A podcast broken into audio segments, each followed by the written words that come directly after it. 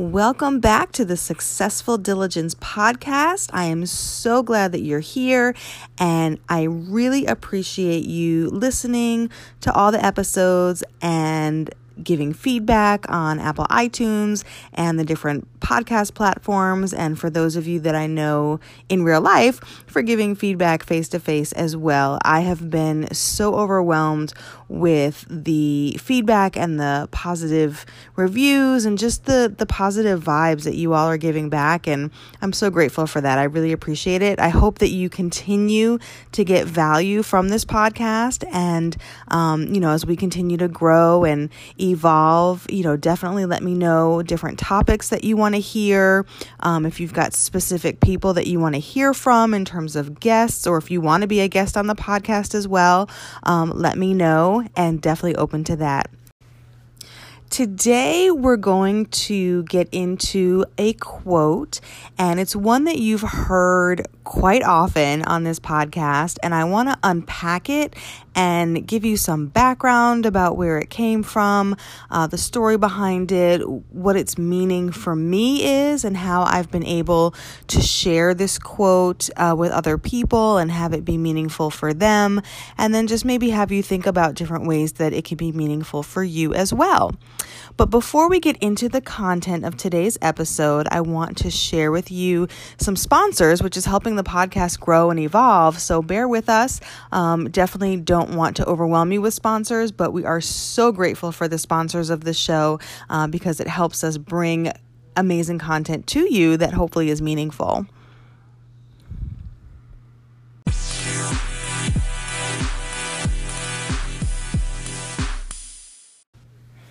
So I know that every episode you hear me say, keep walking.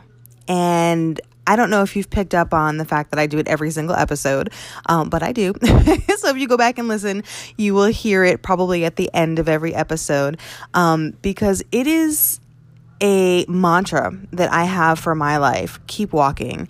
And I didn't always have that phrase uh, in my life, but you know, I know I, have shared in other podcasts how I've had different seasons of life. Some were very dark, um, others were very light, and, you know, we all have our lows and highs. But during my graduate school experience, um, it was a particularly challenging time in my life.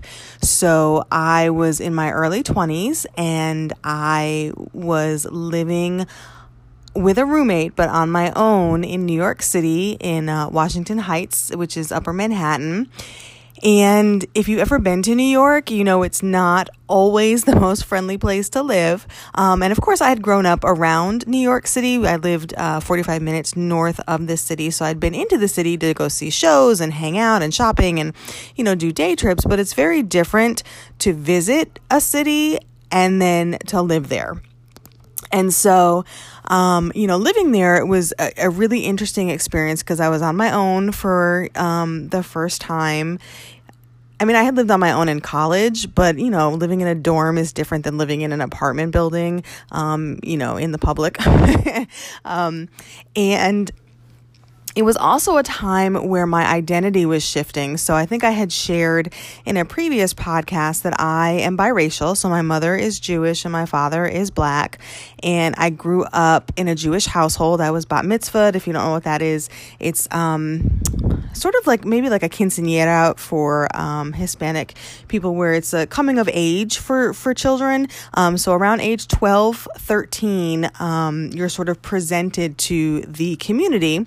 And you run a service basically in the temple and then you're sort of presented and you're held accountable for your actions and before god and um, so it's it's a big deal so I all of that, you know, I went to Hebrew school and I used to speak Hebrew and you know, I was very Jewish, like very Jewish. And right before I moved into my apartment in New York City, I had an experience um, where my best friend, who remains my best friend today, um, she had been going to church for like, I want to say like six or seven months, and she didn't tell me. But I had noticed some changes in her. And so I sort of confronted her and was like, What's up with you? You're like different. and she brought me, you know, she told me that she started had started going to church and she had given her life to Christ and she, you know, brought me to church and you know, I can unpack that whole experience in another episode um because that's uh unrelated to the keep walking quote um but that experience led me to give my life to Christ. So I, what I, what ultimately happened is I became a Messianic Jew, which is a Jew who believes that Jesus Christ is the Messiah and the fulfillment of the Old Testament prophecies. So that happened right before I went to New York for graduate school. And so my identity is shifting, right? Um, I had already gone through the whole racial identity shifting in high school, which again, I'll unpack, I promise, in another episode because not only is it significant and meaningful, but it's hilarious.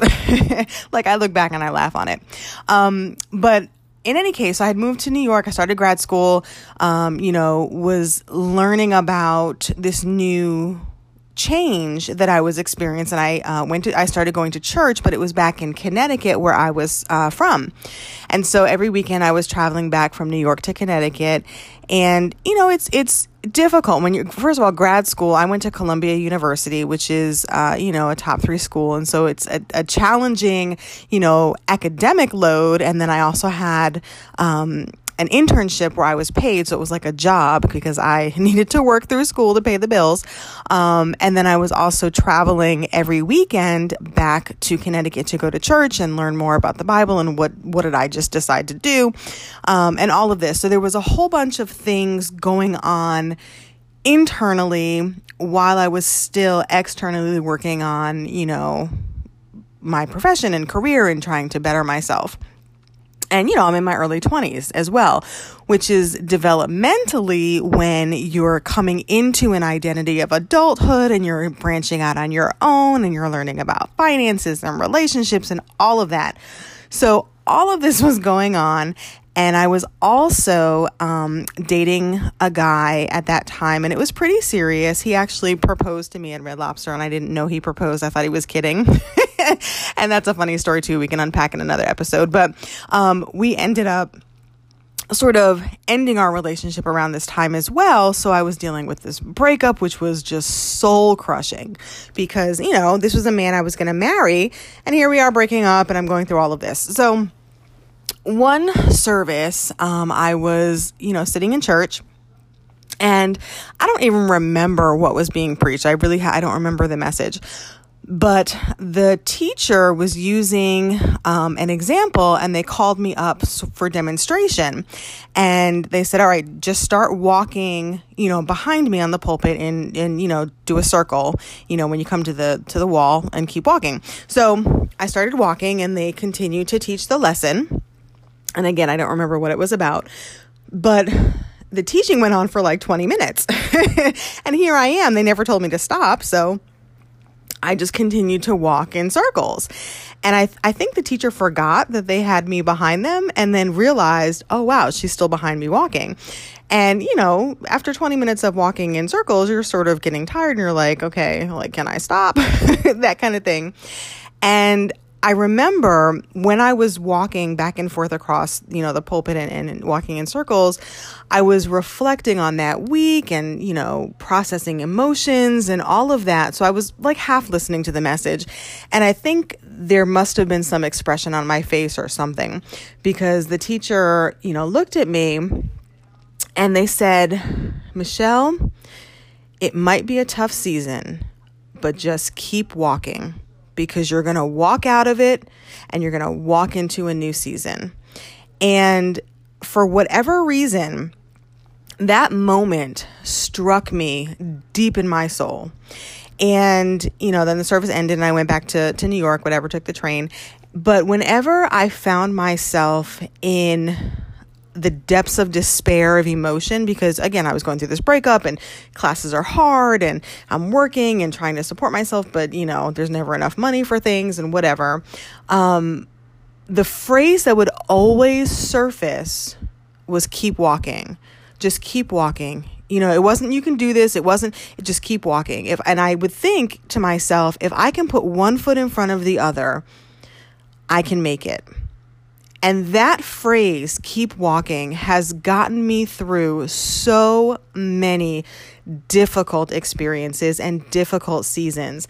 And literally, I would say to myself, and sometimes I would keep repeating it like over and over in my head. Sometimes I would say it out loud. Sometimes I couldn't even talk. I would just write it. You know, sometimes I don't know if you've ever cried and you've got no more words. And so all you can do is just have the tears fall down your face. And you have, I had a notebook and I would just write, keep walking, keep walking, keep walking. And so it was sort of ingrained in my head, just keep walking keep walking. And it just encouraged me and became a, a, mantra of power because I did eventually walk out of those negative and challenging experiences. I walked out of the heartbreak and the soul crushing emotions of the breakup. And I did walk into new seasons and new joy and new light. And I remember when I started working with clients clinically, like doing therapy and, and clinically, I would, you know, sometimes use the phrase and I would say, hey, you know, keep walking, you can do this. And it always struck a chord with people and encouraged them. And I remember, I think it was about a year and a half ago, I was working with uh, one of my coaching clients, and this person was so broken. I mean, just had experienced a trauma and was just really broken. And I tried to encourage them and said, you know, just keep walking. You can do this. You know, you're going to walk out of this season. I promise you, it doesn't feel like it now, but you will. Just keep walking. Put one foot in front of the other. And they said to me, you know, Michelle, I can't walk right now. I don't even have the strength to walk. And I said, you know, you can crawl. It's okay to crawl. And, and they said, I can't even crawl. And I said, well, what can you do? And they said, I can move. And I said, Well, that's going to be your mantra then. Keep moving. And so whenever we would meet, I would always say, "Are you moving?" You know, and or they would check in, you know, via email or text, and I'm I'm still moving. I'm moving today. And for them, that was their keep walking. It was I'm moving. And I just think it's so powerful to have a phrase or a quote or something. It could even be like a picture um, that just keeps you going in those moments. And so I encourage you to find yours. You can you can borrow, have, take, keep walking if that works for you.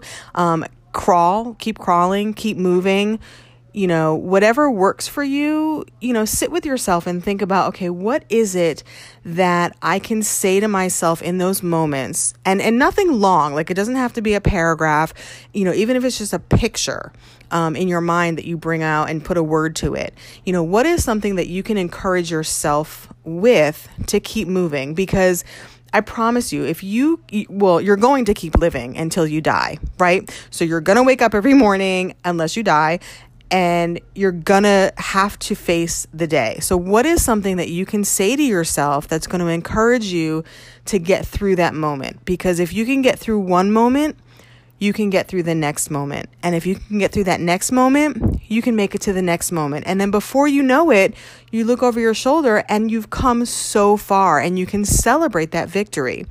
And so I just encourage you uh, to keep walking and, and use that if it works. Keep crawling, keep moving, keep pushing. Whatever it is, I promise you, you are going to make it.